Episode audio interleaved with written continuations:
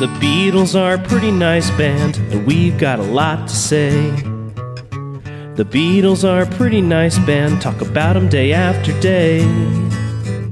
But we also love the outfield a lot, so are these songs better than your love? The Beatles are a pretty nice band, someday we'll judge if they're fine, oh yeah. Someday we'll judge if they're fine. I'm a loser. No, you're and not. the song today is I'm a loser. Ha ha ha. uh-huh. Beat you to it.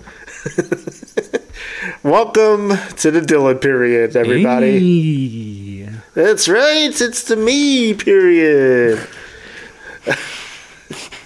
so yeah, I found out on Thanksgiving. Uh, I was in the car with my mother and my uncle, listening to Beatles satellite radio, and that's when I found out um, that their uncle randomly liked this song. Out of any Beatles tune, they knew that he liked this song, and I wonder what that. I wonder what that means uh, about my family tree. Uh, wearing a frown. I feel like that. That part is almost as shocking as the falsetto. And tell me why, Yes. in my opinion. You know, I, I mean, either it's John's a man of extremes, which you could argue, or he's just really finding ways to amuse himself in the studio by, tr- by trying these kind of odd vocal tricks. I mean, we did get to see that a lot in the Get Back movie, where they're just like, th- they'll go all over the place. They're clearly having a lot of fun in the studio. This could be a result of that, is kind of where I'm driving at here. It's fair.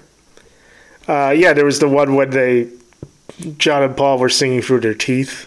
Two of us riding Yeah. over, spending someone's hard-earned day. Is this so about us? We're going home. Harmonica is back, Andrew, but that's okay. Yes, It's been a while. yes, it's been a while, and I think it actually is appropriate here. It, it, mm-hmm. they, I think they figured out how to play the harmonica. Yeah, like like Dylan. That's why the Dylan Um, Yes, Yeah, so I would say this is acceptable self-loathing material. It's easy for this for for a song to be super depressing and blah, you know, but it isn't. Yeah. You know, um, it's not bogged down with depression and uh, no problematic lyrics. You know. Mhm. Um, so on Genius, there's an annotate. There's a long annotation about the line "There is one love I should never have crossed," and I found it interesting. I didn't know this. Uh, might not be true. Maybe that's why. But I'm going to read it anyway All right. because um, I think our listeners you can't let a good rumor it. go to waste. No.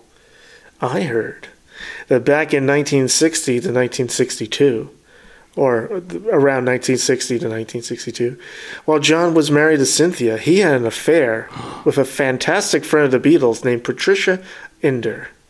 Before a gig one day at the Cavern Club, John asked to marry Patricia.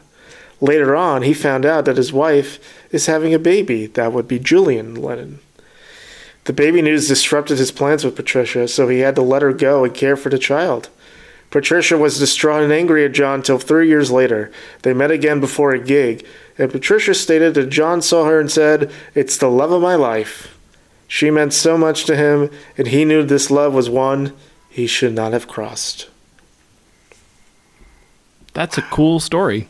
Well, not a cool story. It's a Cool story, bro. cool story, bro. Yeah. Hey, I didn't read all that, but uh, I'm sorry, or that's great that it happened. In- I mean, it's interesting. I mean, Yeah, yeah. I admitting, mean, admitting to f- some fault there, which, I mean, Big if true. uh, this is the first of John's songs to be directly influenced by Bob Dylan. Um, John said, That's me my Dylan period. Part of me suspects I'm a loser, and part of me thinks I'm God Almighty. the John Lennon story in a nutshell. Mm-hmm. I mean, I, I, I relate to that. Mostly the former, not the God Almighty part. Uh, Dylan's acoustic songwriting and lyrical depth had a profound effect on Lennon. As a result, he began to explore his own feelings more. Uh, John saying that it's his Dylan, Dylan period because the word clown is in it. He objected to the word clown because that was always artsy fartsy. But Dylan had used it, so I thought it was all right, and it rhymed with whatever I was doing. I guess yeah, you could, it is I didn't a. realize clown was artsy fartsy. I didn't realize that that either. And now I'm trying to think of things that rhymed with clown, frown, down. Uh, Um, is that town, Town, yeah. uh-huh. Brown. Shh, brown. Ow, now It's a brown. treasure trove. Yes. John was inspired further by an encounter with the journalist Kenneth Allsop, who he met in March 1964. Allsop told Lennon his songs lacked the depth and meaning of his book in his own right. He suggested that Lennon try to write more autobiographically, basing his songs on personal experiences rather than generic sentiments of love. So I guess we can blame Kenneth for the threat cannon of John Lennon. Kenneth, Kenneth. Oh God. It's interesting because also uh, allegedly "Don't Bother Me" was inspired by a reporter asking George what he's going to write a song, and then George saying "Don't bother me." So now these journalists. It's interesting how in, in that we find in the media all these years later that it's the journalists' fault or the journalists' idea to write these Beatles songs. You know, Hmm. interesting, interesting that that that, that, that survives you know, giving the journalist credit. Uh, the encounter marked a turning point for John, and Allsop's advice played a key part in inspiring to write In My Life in 1965. Paul said, looking back on it, I think songs like I'm a Loser and Nowhere Man were John's cries for help. We used to listen to quite a lot of country and western songs, and they are all about sadness and I lost my truck. So it was quite acceptable to sing I'm a Loser. You didn't really think about it at the time. It's only later you think, God, I think it was pretty brave of John. I lost my truck. okay, Paul. Yeah, that, that- that's what they say. Dude, where's my truck? There's the Warren. Dude, where's my truck? There's that Warren Z- Warren Zevon song. Uh, I need a truck. To bring it back to Letterman again. Ah, that's right. Yeah. Beatles recorded a, so- a version of this song for the BBC on Mar- May 26, 1965. In that version, John sang one of the lines as Beneath this wig, I'm wearing a tie. Beneath this wig, I am wearing a tie. Wearing a tie. tie. Lennon hits a low G in the verses, a note usually reserved for baritone and or bass singers. This was atypical of John. He sang the bulk of his Beatles songs in a tenor register. Uh, he later would sing at a low G in Happiness is a Warm Gun, which we'll get to further down the road. The song includes what would be the last of John's harmonica solos, which had been a prominent feature of the band's early era records and live shows. The group still occasionally used harmonica in their later recordings, such as Rocky Raccoon. So they're not totally done with the harmonica. Sorry.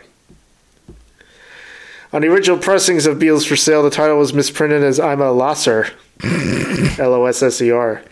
And you can currently buy that on Discogs for $175. Sold. There you go. Marianne Faithfull covered the song in 1965 on her eponymous album. I found it too jaunty. um, Vince Guaraldi covered the song on Live at El Matador in 1966 with Bola Sete. And it was cut from the Charlie Brown Christmas special. Ah, I mean, this is a Charlie Brown's theme song. Seriously. Uh, and the bands Sum 41 and Eels have covered it live in concerts. I have seen Sum one of those bands. Oh.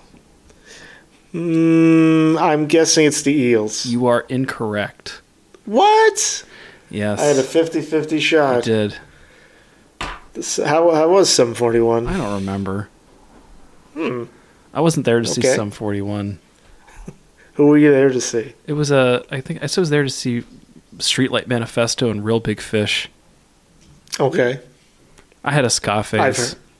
So why was Sum 41 there? It was a festival. I don't know.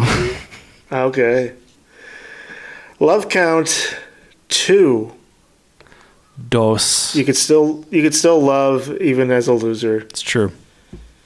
Josie Scale. I'm gonna give this a yeah. Yeah. All right. I'm gonna disagree with you and give this. You son of a bitch. I'm gonna give it a Josie.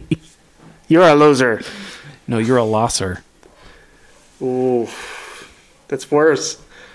Hey, There's an you- extra S. Yeah, there's an extra S, but you can buy it for more money. You can you can pay out your pain in more money. Mm, I'm not for sale. The Beatles are. Oh wow! The Beatles are a pretty nice band, talk about them day after day. But we also love the outfield a lot, so are these songs better than your love? The Beatles are a pretty nice band, someday we'll judge if they're fine, oh yeah. Someday we'll judge if they're fine.